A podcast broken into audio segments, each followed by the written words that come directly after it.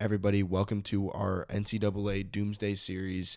This is episode one of most likely four or five that we're going to be doing over the next few weeks. We're going to be doing one per week because it is a lot of work and a lot of planning to put these episodes together. We're finally getting it done. We are finally in the lab and we're going to be talking about everything and anything that contributes to the demise of the NCAA essentially. And you guys will hear in today's episode some background and some historic happenings that have contributed to what is now name, image, and likeness, and what is now becoming part of NCAA rules that we never thought would be a part of the NCAA before now. So that's just a sneak peek to this episode. There will be one episode per week for the next couple weeks until football season starts. And that's how it's going to go. I hope you guys are ready for a jam packed full series of episodes because that's what we're coming at you with. Let's go ahead and get right into the first episode.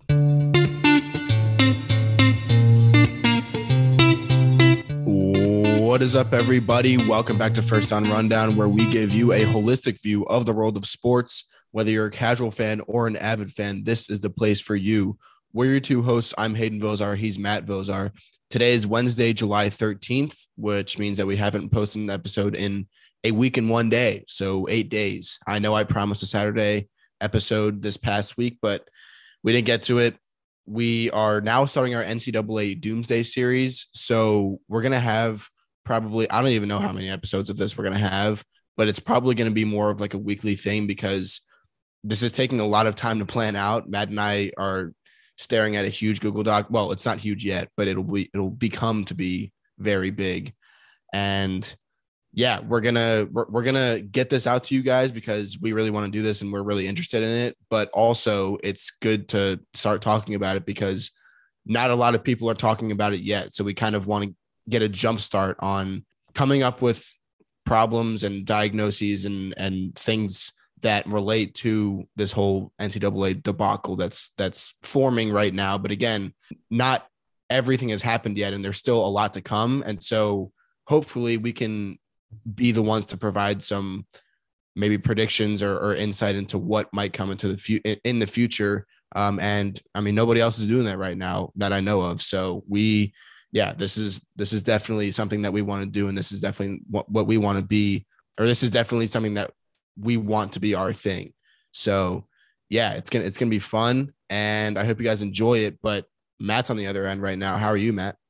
I am good, and yeah, Hayden's right. This has been uh, a concept. Honestly, I came up with this. I want to say all the way back in like December. So this has been more than half a year in the yeah. making because and and I'll kind of just explain the, the the genesis of it a little bit was um back like I guess right November December sometimes around sometime around like college basketball had kind of just started. You had the bowl games going on and and we were kind of getting into the first recruiting cycle of this new NIL rule right where players could could profit can profit off of their name image and likeness. And so that took effect or, or that that rule was you know kind of came into play about this time last year it was kind of enacted but the difference was all the colleges whether you know it be for football or basketball or really any sport they had already done all their recruiting, right? Because you think about like you know the football season starts in August. Well, it, really is a year-round sport, but you know the spring games and stuff like those are in you know March and April. So that's already that's already happened. Uh, basketball that starts in October. You know, so so the recruiting is already done for that. So when you have this huge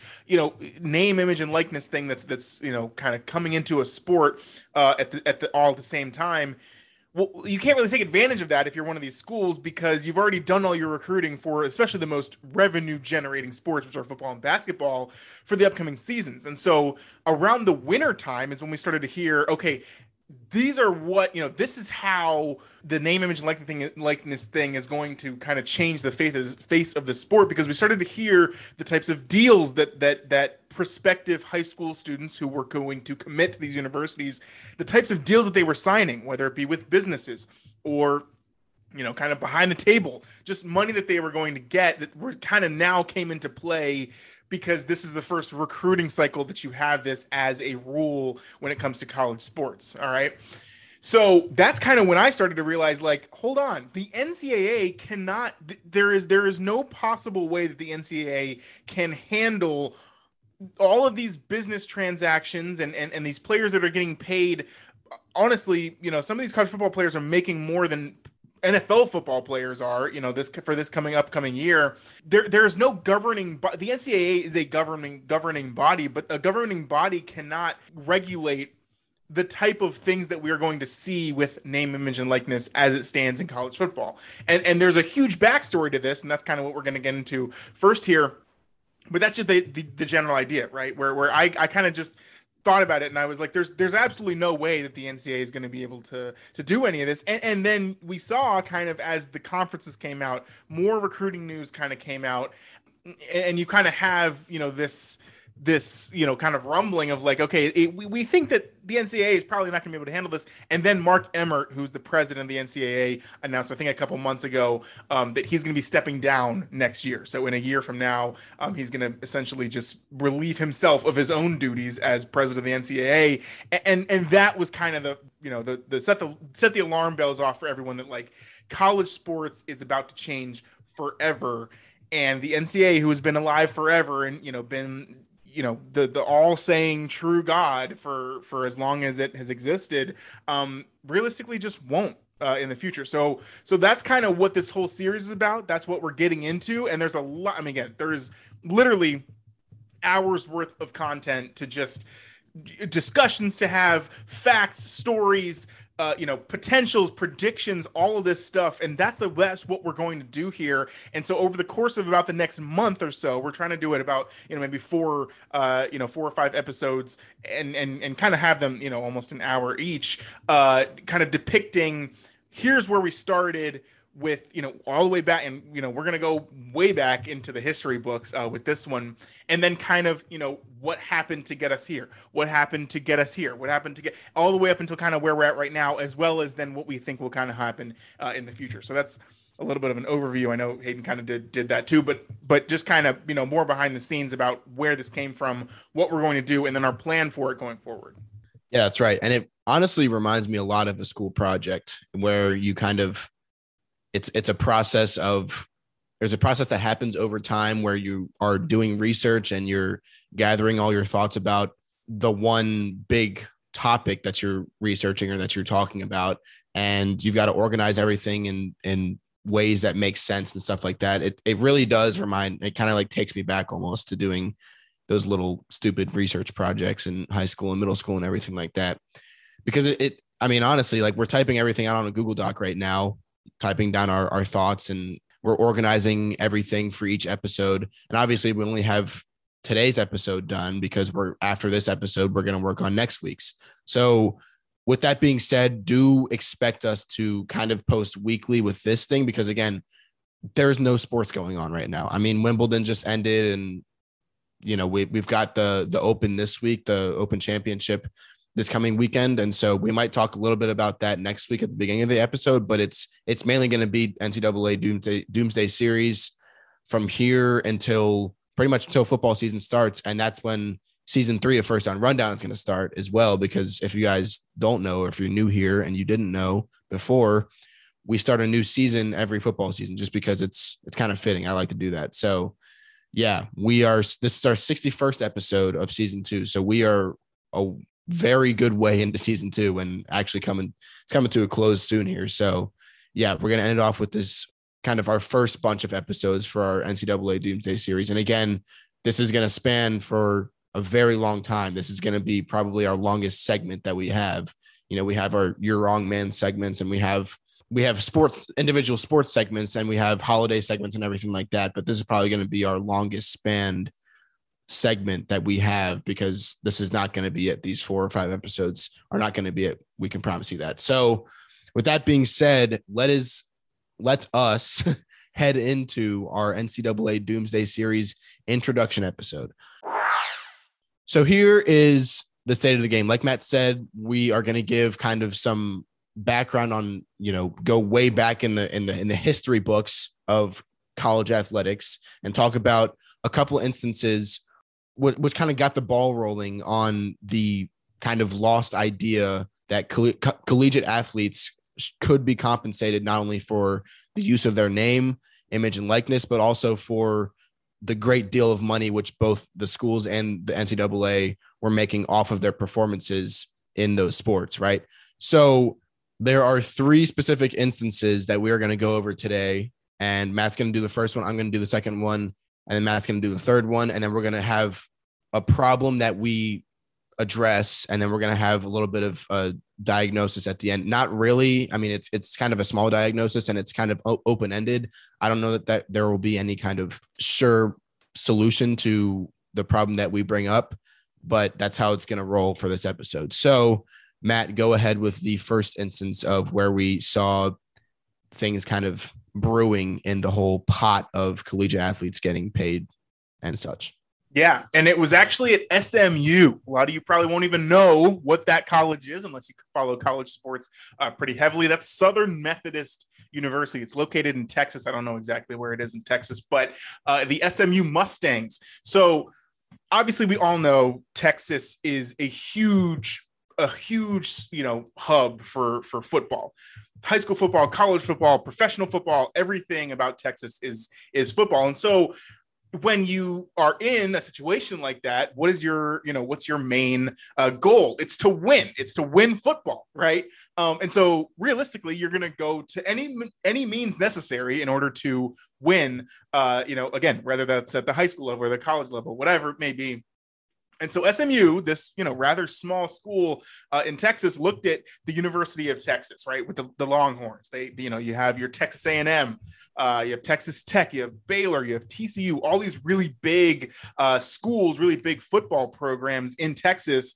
SMU looked at them and they were like, we, we can do this, right? We can beat them. And they had a great idea, which back then was essentially just a, a non, you know, and, never before seen or heard of phenomenon, which is let's just pay our players a bunch of money or pay recruits a bunch of money to, in order to come to our university uh, and, and, you know pay them throughout their time here, uh, and and that way we'll get the best recruits and we'll be able to to win. Now this whole paying the players aspect or, or, you know action it was not under the ncaa's watch it was also not necessarily through the school right because again the, the schools pay uh, you know for for for a, uh, a collegiate athlete to have a scholarship right so they'll pay their tuition whatever it may be but but smu was like all right we're going to pay their tuition but we're going to pay them a lot more too because you think about it too in texas that's where a lot of the oil money is. You got a lot of rich guys who have nothing to do with all their oil money except for root for their football teams. Because as I said before, Texas is like the hub of, of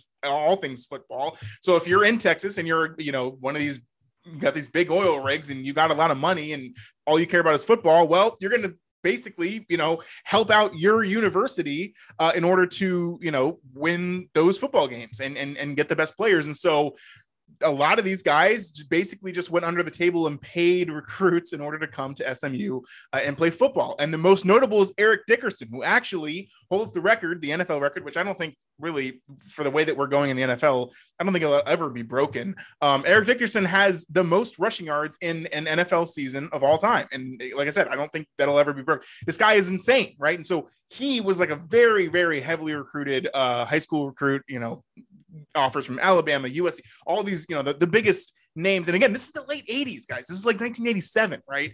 Still, all the biggest names in college football were after Eric Dickerson. But right, if you're getting paid, I mean, he got, I think he got paid what, like I, it was like it was some it was some crazy. It was like ten thousand dollars for you know for over the course of four years to play football at SMU. Um, and, and, he got like you know cars and deals, and and, and we see all of this happening now in just in re- in regular life, and we're like, well, that's not that crazy. But again, this is like this is over forty year, well, almost forty years ago, thirty five years ago, right? So the the the laws back then and just everything that that football was it really didn't even matter that much. That was that was I think the argument back then was like, why would we pay players, uh, you know, to, to come to our university? Like it's just a game. It's just football.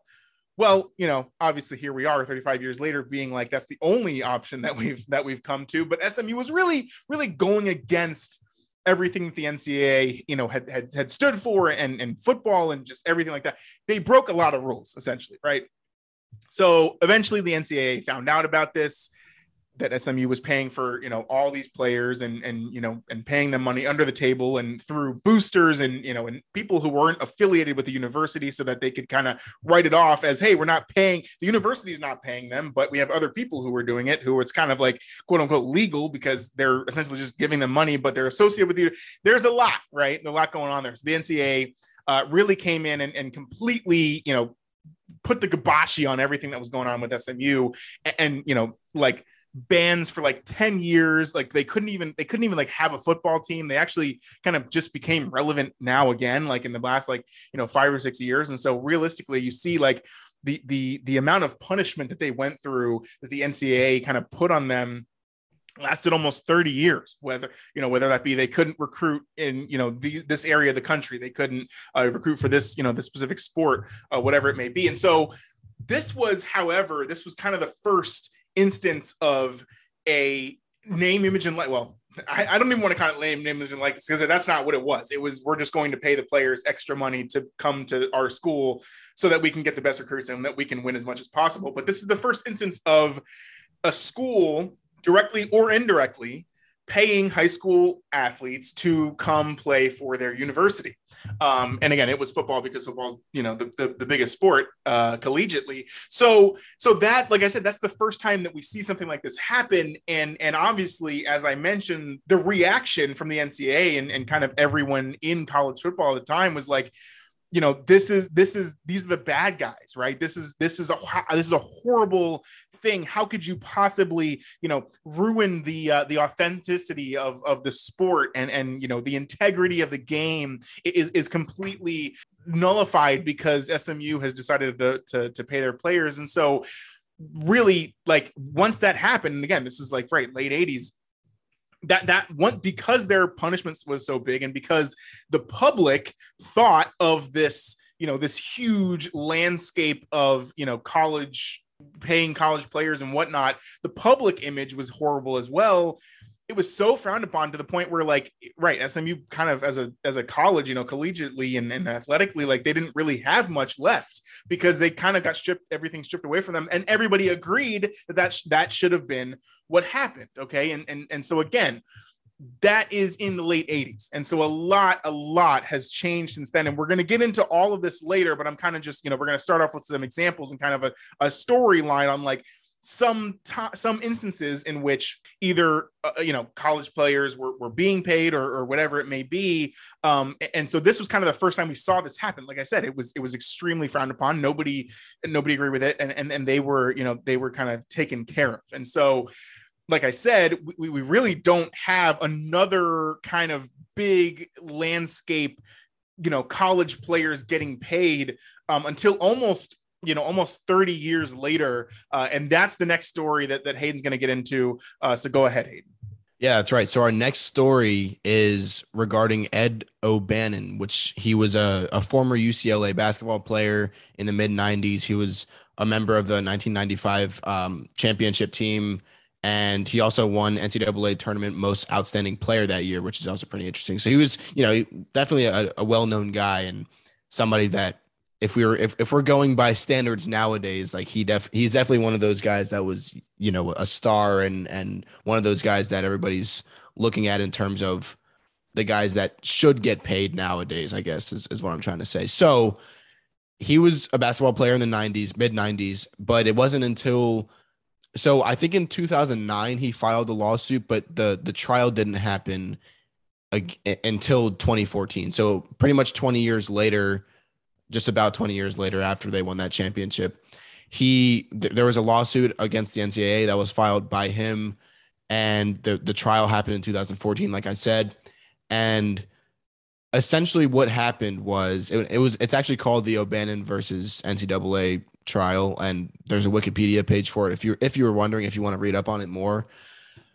But I'm going to cover most of it here so you don't have to do that but but yeah so essentially he filed a lawsuit against the NCAA that pleaded for college athletes to be able to get paid and to be able to get comfort, compensation for essentially the, the money that they made the NCAA, but he's he's pleading for those college athletes to get that money after they graduate. So after graduation and after these athletes aren't in college anymore, and whether they go to the pros or they go to the pros and get hurt and are a bust, or you know they kind of never just they they just kind of are one of those college stars that never really amounts to anything in, in the pros, which is what we've seen a lot. Any of those cases, he's arguing for the NCAA to essentially pay the players that brought in a lot of revenue while they were in college, but basically just wait to, to pay them until after college. And again, that was that. And also, like, obviously, if they were to use their name, image, and likeness after they graduate in some way, I guess, you know, in in commercials or advertisements or something like that, he's arguing for that as well. But I think that the, the more interesting part of the lawsuit that he filed was it basically sounds like he's saying, like, yeah, I want my money that I made you guys, but you can wait until after I graduate to pay me it. Like that's that's kind of what he's saying here. And that's an interesting way to to to do it because again, the NCAA is it, their whole thing is like, okay, well, these kids are college athletes who are supposed to be going to school and obviously they're they're going to school to play whatever sport and if you're on scholarship then that's what that's essentially what your college is because your college is paid for it and your tuition is paid for it and so that you can play a sport for that team or for that school but he's essentially saying that yes we are students while we're in college but once we're older and once we graduate from that college, we still made you guys a lot, a lot of money. So you guys still owe us something. Like we still deserve something from you guys, even though you guys don't let don't let us get paid while we're in college. We still deserve it afterwards, right? That's what the O'Bannon versus NCAA trial was. And again, this happened in 2014. The trial happened in 2014.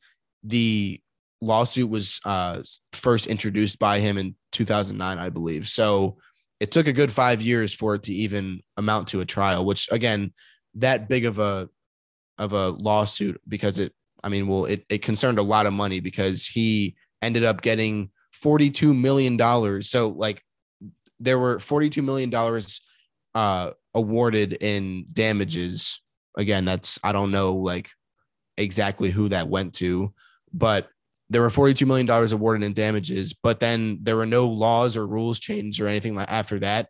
So that's why the NCAA stayed a, an organization that didn't pay its players for a long time until now, basically. So that's that that's where we're at right now. Again, it and it, it's weird. It's, it's it's almost like hypocrisy by the NCAA here because yeah, they paid they had they were forced to pay by law um, this huge amount of money, $42 million, but then they don't change any law or change any rules. They kind of just gloss over it and they're like, okay, yeah, let's just, I guess let's just compensate this dude and maybe some other people, and then we'll just not change any rules. And if it happens again, then it happens again. It's, it's like it's it's probably going to happen again. But they just sat there on their butts and they were like, "Well, we aren't we won't change anything because we still don't think it's right, even though we were told by law to compensate them. So again, that's that's also kind of an instance of like sports meeting politics and law and it's it, it gets really really uh really dicey when you when you put those two things together.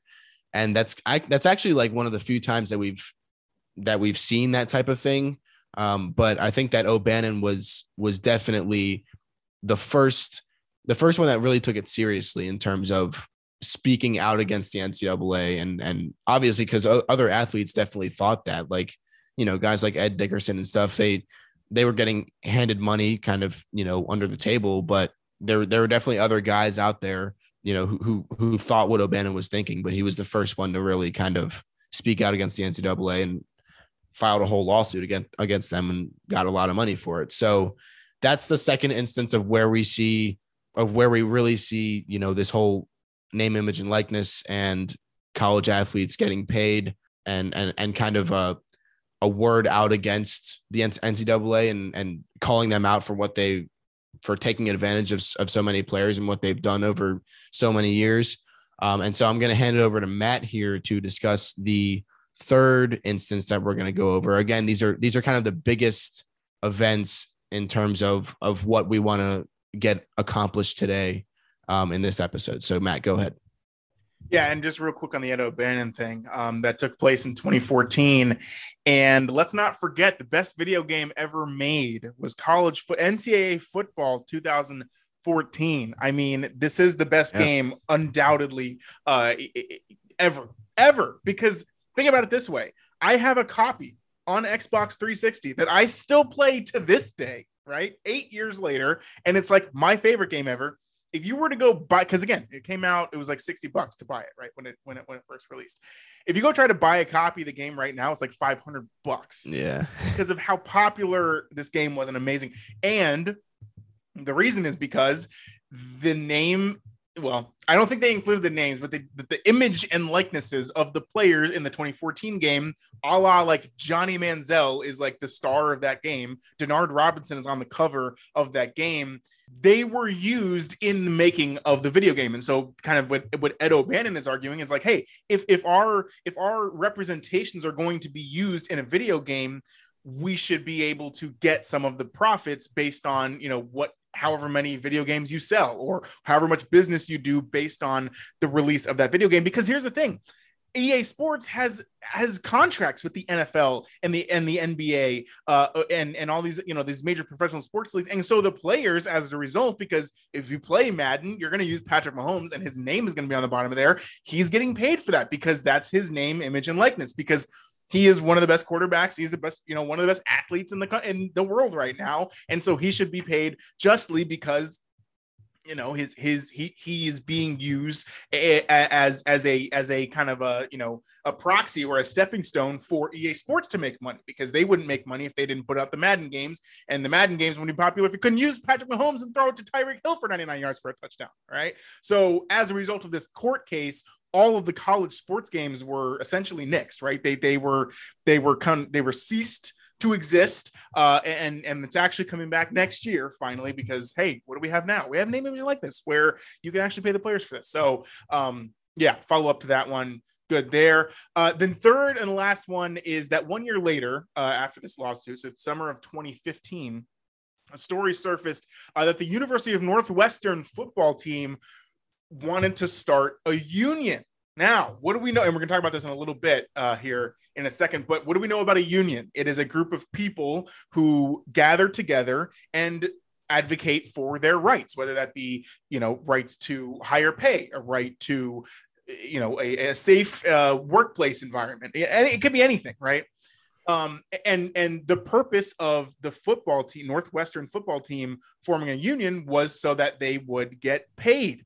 And again, it was met with the same type of criticism that we saw in the 1987 case in which SMU was paying its players to come play football for them.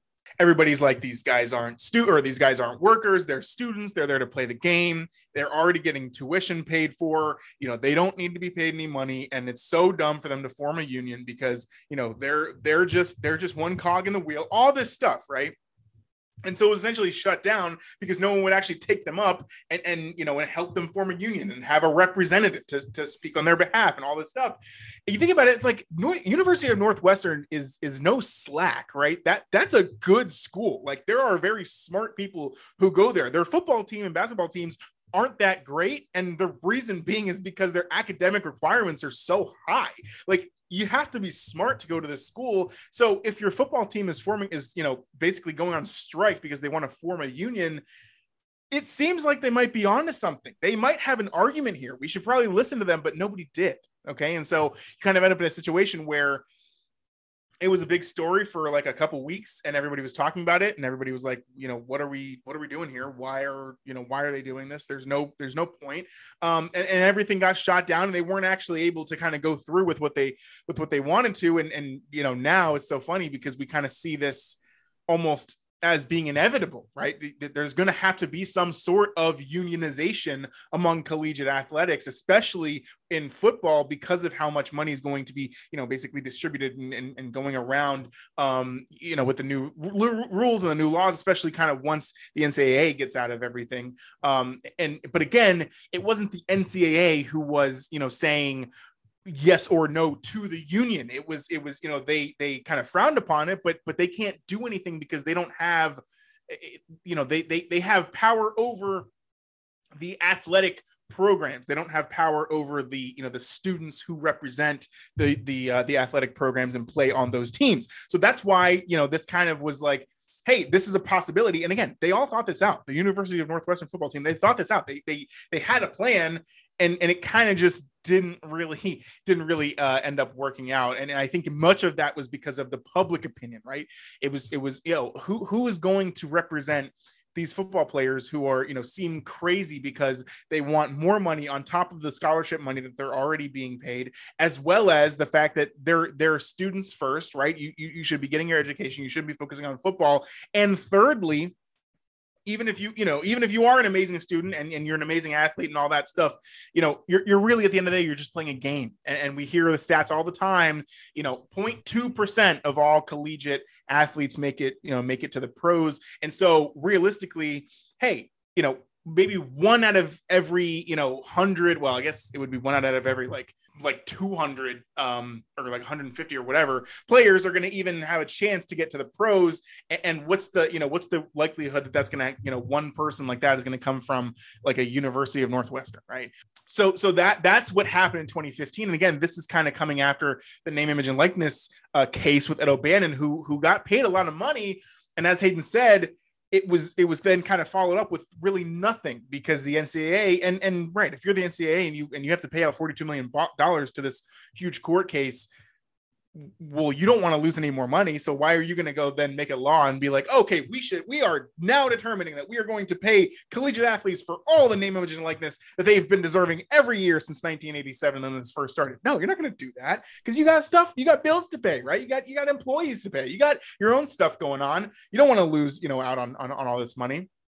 And again, and, and we're going to get into this you know pretty much in the next topic here the ncaa is is not it's a it's a non it's a non-profit business. So it's not a it's not a it's not a for-profit business where you know they're selling and they're making money and they're and they're paying uh, you know their employees. Now again they have employees like people that work for the ncaa um, but but but they don't they don't have contracts with the universities that say we have to you know pay you a certain amount just to be in our you know athletic organization you know kind of the, under the umbrella of the ncaa so anyway long story short you know right that that was kind of what happened. That's the third kind of example in in in where you know and i think you know we wanted to do there were however many other stories that kind of happened throughout this timeline but i think that we wanted to kind of hit three different aspects and examples of times when you know either collegiate athletes themselves or the colleges were kind of saying you know, th- th- there might be something that we can kind of do here. We have the example of SMU where, you know, there were, you know, the college was was deliberately allowing their players and recruits to be paid. We have, you know, the, the court case with Ed O'Bannon, which Hayden described perfectly. You kind of have this mix of sports and politics and law, and then you have, you know, a, a union, right? A, a, a basically a, group of players going on strike and, and trying to form a union. And so these are kind of all three different facets of how this phenomenon of paying players can can kind of come into play and, and there's so much more to it but i think we kind of just want to go over these three and, and kind of explain too that the timeline is long. It is it is 35 years worth of just kind of nothingness or, or or confusion that we're trying to kind of finally get under uh, get under our belts here. So so yeah, so those are the three examples, kind of you know different different uh, different housing techniques and all that. So now Hayden's going to kind of go a little bit deeper and explain. We're going to kind of get to the root of the problem, right? So so why what is wrong with the NCAA and why why can't they just say okay we're going to pay all our athletes right? What is wrong with with them just kind of doing regular business and and and we're kind of going to you know go over hey scholarship athletes get paid to go to school. Well why is it that they want to get paid more right? Because that's what i think a lot of people are thinking is like that's the main thing is hey you, you're already getting paid to play football here. Why do you need to get paid on top of you know getting your getting your athletic scholarship? And that's kind of what we're going to get into next. All right. Now let's compare because a lot of a lot of people again they don't really understand paying college players to play sports because they're not professionals yet and they're still in school. And the NCAA is is really I mean Matt said it's a nonprofit but at the end of the day it is a business. And you you hear that all the time in pro sports too. Guys especially in free agency guys signing contracts and and all these really confusing trades and options and player contracts and everything like that. Like it, sports is a business, and no matter where you're playing it, it's going to be a business, dude. in, high school. We have players getting paid to, to to transfer high schools nowadays. It happened with with Matt with Maddenized high school. We you know we would lose players to our rival high school because they would essentially maybe not pay them, but they would tell them they would promise them something, some kind of benefit for going there. And so it, it's when it comes down to it, it's all a bunch of business decisions. And the NCAA is a business, even though it may be a nonprofit or may claim to be a nonprofit business. It's it's still a business, and there are still business decisions made. So I'm going to compare it to a regular business here that has, you know, a CEO and managers and employers and employees, and there there there's kind of a, a target business that I'm going for here that I'm comp- that I'm comparing it to, and it may be a little bit a little bit I mean it's obviously different. The this type of business is different and it's the business I'm talking about is, you know, retail stores and and McDonald's fast food restaurants and everything like that. But the main problem here is that when players or employees, and the players obviously are the, empl- the employees in the situation, when they become unhappy with their pay and their treatment, whatever the case may be, they do things like voice out and file lawsuits, like we saw from Ed O'Bannon, and they form unions, like we saw from Northwestern, to gain some kind of ground or gain some kind of advantage over the people that are controlling that business, aka the NCAA or CEO and C, well, yeah, the NCAA CEO and you know the conference managers or regional whatever whoever you know I don't even know what their titles are, but it's like there there are people that work for the NCAA that are that are assigned to conferences and probably and regions and things like that. But the thing is that there's not enough of those. And so your power is not distributed well enough. And that's that's essentially the, the main problem here that we're going to discuss today. And you see with these three cases that we just mentioned before and that we just went over and, and you know when we kind of went over the history of name image and likeness and collegiate athletes getting paid we see these three cases. This is essentially what what's happening is that players well in, in the first case it's not really players being unhappy. It's kind of the ncaa finding out that NC, that smu was doing this that they were pay, basically paying their players under the table. But in the two next cases the ed o'bannon one and the northwestern ones they're both it, it's it's both instances of the employees or the players being unhappy with how they're being treated or being unhappy with not being paid.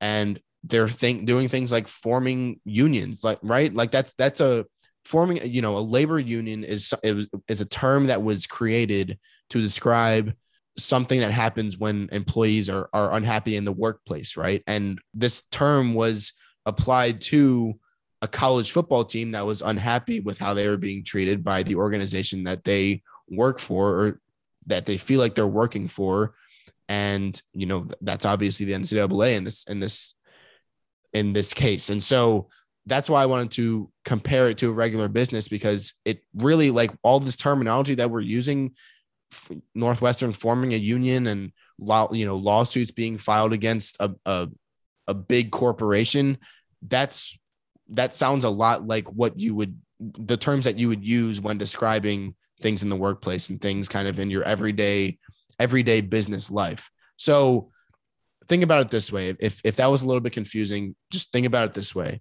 Think of basically any retail store or fast food restaurant.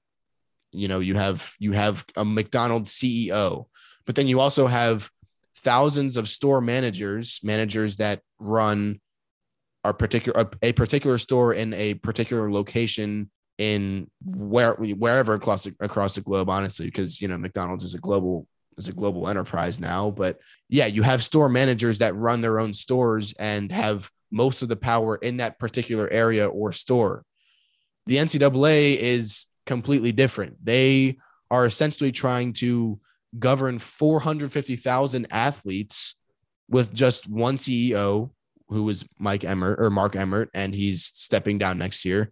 And then you've probably got a couple conference managers along the road and you've got a couple you know maybe regional managers or or whatever the case may be but other than that it's it's it's literally just the schools and i guess like the athletic directors at each school and everything like that you have those those guys but they don't have any say like they have no say whatsoever in what the NCAA NCAA does. They really all their job is is to like plan events, you know, boosters, everything like that.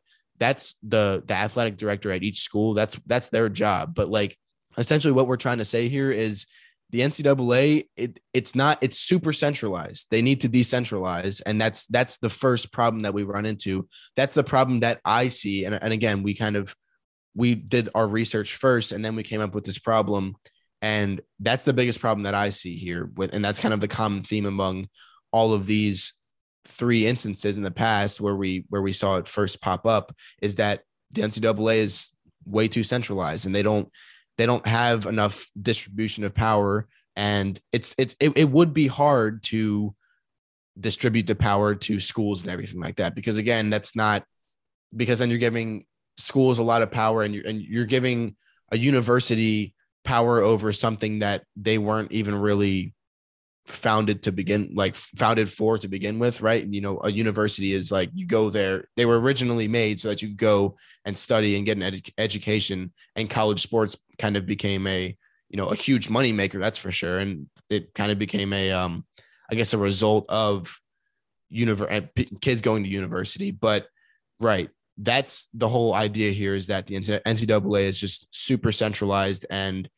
there's very few people with too much power. And so I'm going to I'm going to let Matt dive in here as well, but I'm going to I'm going to leave you off with this. And this is this is just going to again, we're not going to talk too in depth about specific things that are happening right now. It's just kind of going over the the general problem um, that we've that we've gotten so far. And so an instance of or that that it's a telltale sign that the NCAA has way too much power in one place and way too much power with very few people is I was I was reading a New York Times article that was posted I, I think it was like beginning of July this year. And so it was it was pretty recent. And so the so there's a guy named George I don't even know how to na- say his name Kle Kliavkoff Kliavkoff and he's the new uh, Pac-12 commissioner. So that's one example of a guy that you know when I say conference managers or whatever like location based conference managers. He's one of those guys, and he's you know he's the new Pac-12 commissioner.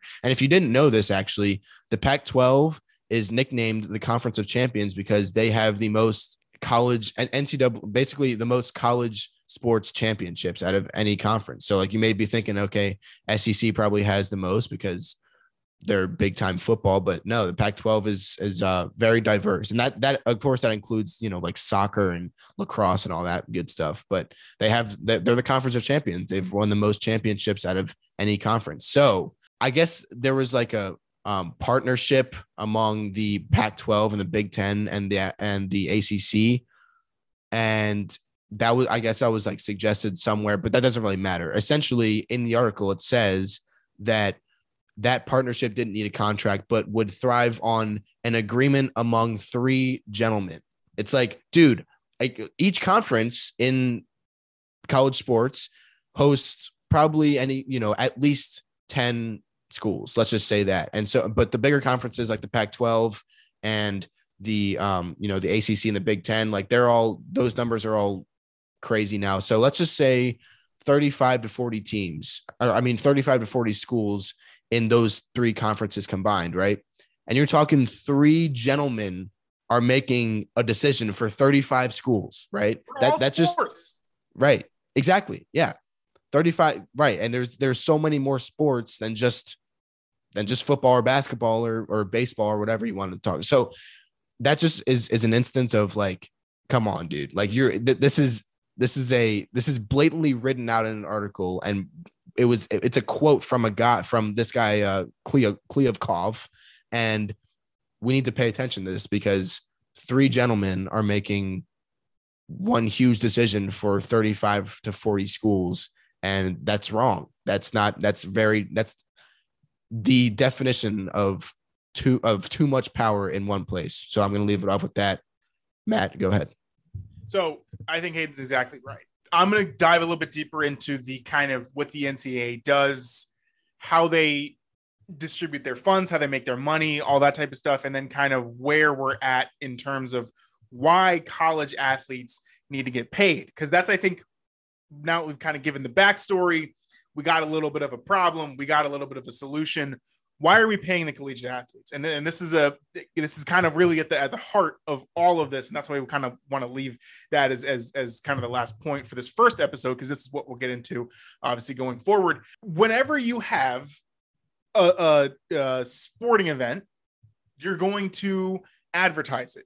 And why do you advertise it? Well, you want people to come to see the sporting event, right? You want people to come to watch the sporting event in person, and you also want people to watch the sporting event on TV. And who makes the money when people come to watch the sporting event in person or on TV? Well, in this case, it's both the NCAA as well as the universities, okay? Because they have TV deals, they have advertising revenue, they have ticket sales, okay? They have all this stuff. They have $10 pizzas at the concession stand, all right? So there's a lot that goes into this. And as an example, because you know, again, this is this is it's it's high level, it's it's confusing when when I'm explaining it, but once you understand it, it it's extremely simple let's put it this way March Madness is everybody's favorite time of the year. It's the best time of the year. It's my favorite two days out of the year. And everybody watches on TV. Everybody fills out a bracket. Everybody visits the website. Everybody watches these games on TV. Okay. The NCAA makes $2 billion each year on March Madness because they have the copyrights to March Madness. And if you notice, this is a this is a fun fact here watch ESPN next year during watch during March Madness. They can't say March Madness because the NCAA and CBS have that copyrighted, so that whenever you're in March Madness time or whatever, you you'll just hear ESPN has to say the tournament or the you know whatever. I guess I don't even know what else they use because I'm just so used to saying March Madness, and so March Madness makes the NCAA two billion dollars. Okay, now a lot of that. I mean, first of all, that's a lot of money, right? Okay, fine. But the NCAA, as a result, they have to pay for the courts, the locations, because again, these in their play, the NCAA tournament is played in locations all over the country. Okay, at different schools, universities, whatever. The NCAA has to pay to use those courts. They have to pay to paint the courts, you know, with the March Madness logos and stuff like that. They have to pay for the equipment rooms, the weight rooms, the hotel rooms, the, the stay, the, the parents' hotel, all that stuff is already paid for, okay, by the NCAA because they are putting on the event. So obviously, all of the you know the ticket sales and the you know and and the crazy whatever else, however else they make their money, TV deal because the TV deals is, is, huge. I mean, you have it you know spanned across four different networks or whatever. They're making all that money as revenue, okay, but they're spending a lot because they are putting on the event um, simply, you know, as, as, if you're if you're going to throw a birthday party for someone, you're putting on an event, so you're going to spend a lot of money. Now, you usually don't get money in return for that, but you know, is what it is. Um, this is a, again, this is a business deal. That's what Hayden was saying. It, it, sports is a business, so this is part of it. All right. Now, because the NCAA is a nonprofit organization, they and and again, I'm not going to look into their accounting sheets, and so I don't know how much money they're actually like they're not obviously they're not like quote unquote profiting, but they're also not, I think, spending all of the $2 billion to put on the event that they're making as revenue based on the TV deals and all that stuff. So, there, so there's some money left over, right? And they obviously you have to pay your employees. I get that. So, but here's the thing, okay? Let's imagine in March Madness, if all 64 teams that make it into the tournament, what if the players just didn't play? there'd be no March Madness. There'd be no NCAA tournament. We saw this during the COVID year, but obviously that was a global pandemic that that that made there be no March Madness. If the players decided to not play in March Madness, there would be no March Madness. The NCAA would pay for the courts. They would pay for the locations. They would pay for the TV deal. They would pay for the little logo on the CBS thing when you're watching it. But if the players didn't play, there would be no March Madness, and the NCAA would not make two billion dollars from the TV deal and, and and the you know and the ticket sales and all that.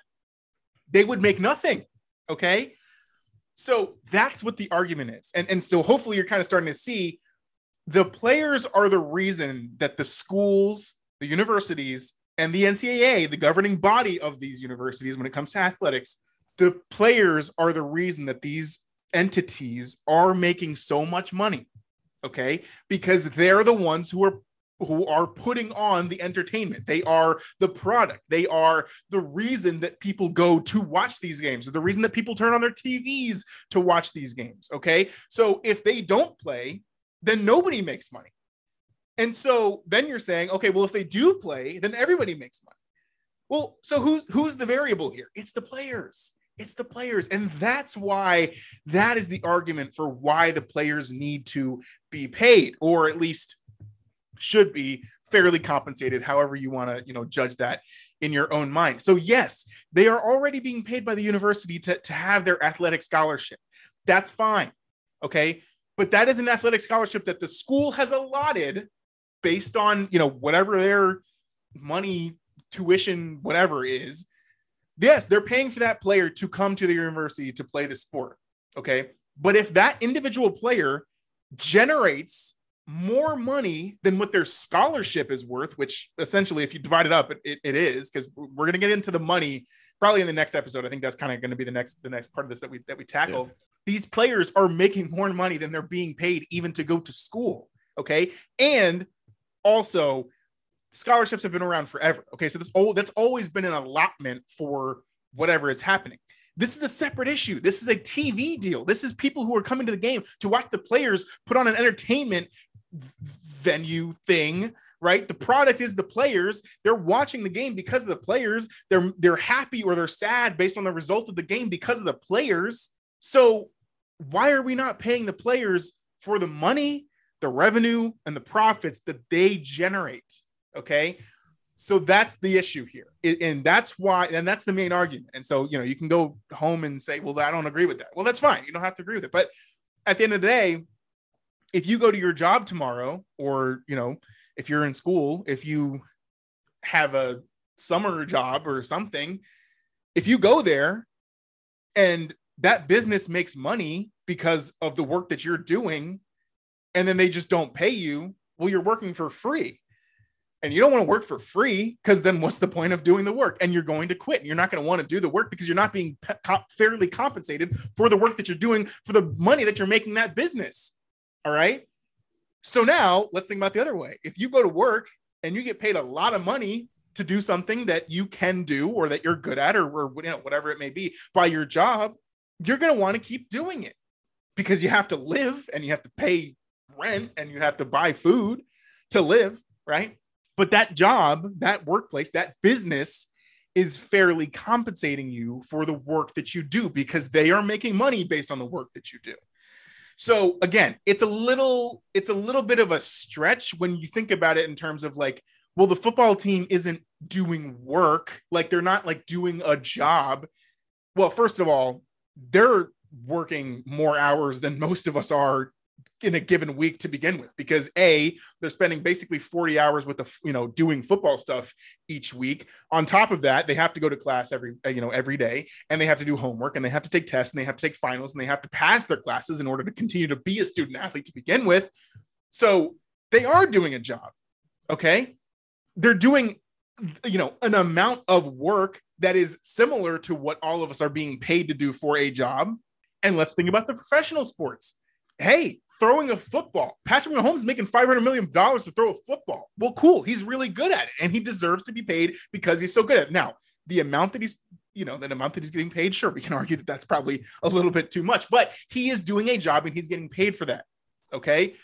If you're playing football in college, that's the same thing. You're still playing football. You're still making money for the university. You're still making money for the NCAA, and you're just not getting paid for it.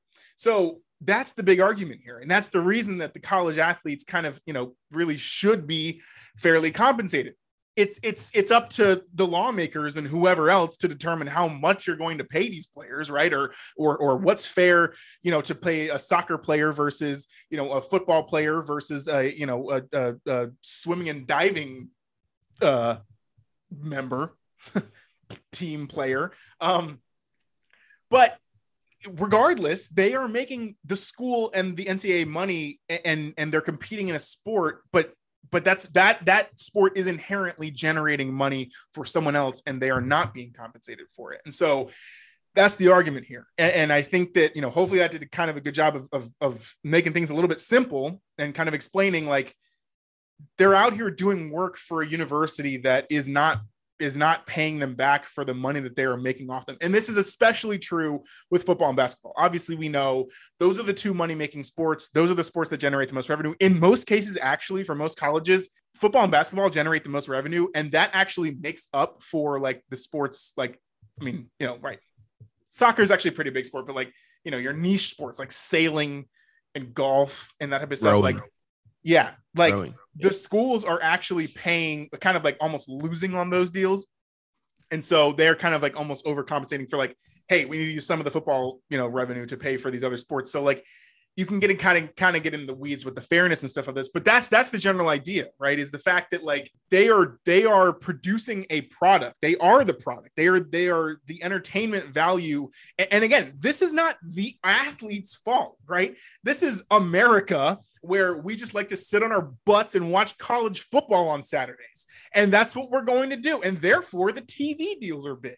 And therefore, the, you know, when you see Penn State in their whiteout game at home against Auburn in October, in the middle of October, that's why, because people enjoy going to the game and they want to see their team win. And the players are the team and they are, you know, competing to win. And so we see the players do it and they're the entertainment value and they that's they're all at the center of this. That that is what this is. So so that's that that's really it. And and that's why like when you really comes down to it, it's it's almost as such and again i don't i don't like to use super dire terms I've heard people say, and I think this is the way that I'm going to explain it. I don't necessarily, you know, I'm going to kind of explain it afterwards, but the players are being exploited for the work that they are doing and the money that they are making, but not making that up on the back end. Now, again, exploited is a is a that's a that's a heavy term, okay, because there's a lot of ways that people can be exploited, and so I don't want to you know, I don't, I don't want to, you know, kind of, kind of gloss over any of that. But I think that that's the, that you get, you get the idea, right? They're, they're being used. They're being,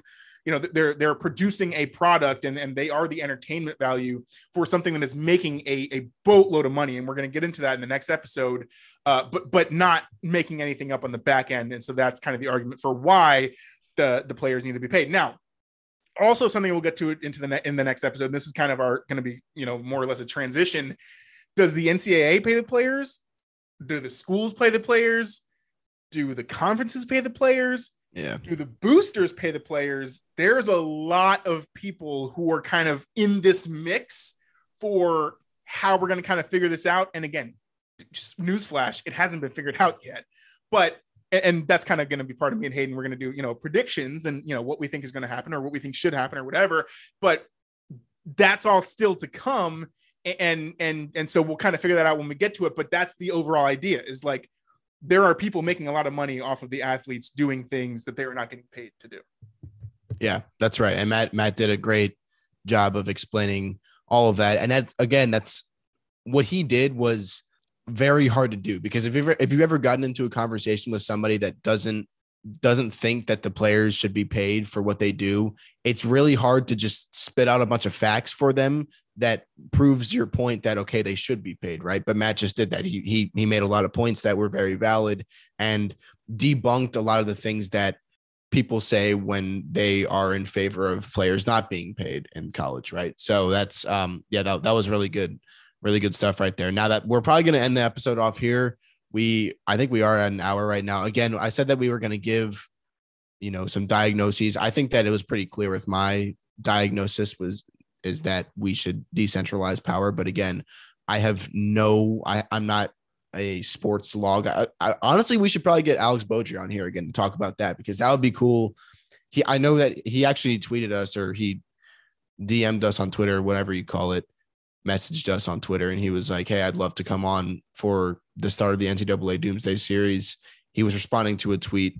Um, and so, yeah, we actually will probably have him on at some point. I honestly, for the, for the next episode, we could have him on for that one too, because that's, that's also something that he might know a lot about in terms of the money and where it's going and where it's coming from and all that jazz. But yeah, Matt and I are going to do a lot of research regarding literally just the basics of where the money is in this whole business. And again, we're going to make predictions next next episode on where we on on things that haven't been figured out yet that we think may happen or what may come out of of of the problems and issues that that still have yet to be fixed and still have yet to be figured out. So, yeah, today's episode was really fun though. I I, I really enjoyed it. I honestly enjoyed it more than I thought I would. Again, this is kind of a daunting thing to do, a, a pretty daunting task to kind of take on this multi-episode series where we just talk about essentially one thing, but many many different parts of it. And so it's um yeah it's it's going to be a process but i'm i'm really excited for the next couple weeks to dive even deeper into it. And you know there's going to be things that i didn't even know i would be ever be talking about that i'm going to be talking about over the next couple weeks on this podcast because that's what we're here to do. So yeah expect another episode from us another doomsday episode from us next week around this time, probably Tuesday. I know today's Wednesday, but we just couldn't get to it yesterday. So, yeah, around this usual Tuesday time, Tuesday, Wednesday time. Um, expect another Doomsday episode, and yeah, we're happy to happy to bring it to you guys. So, with that being said, thank you guys for listening today, and we'll catch you guys next week.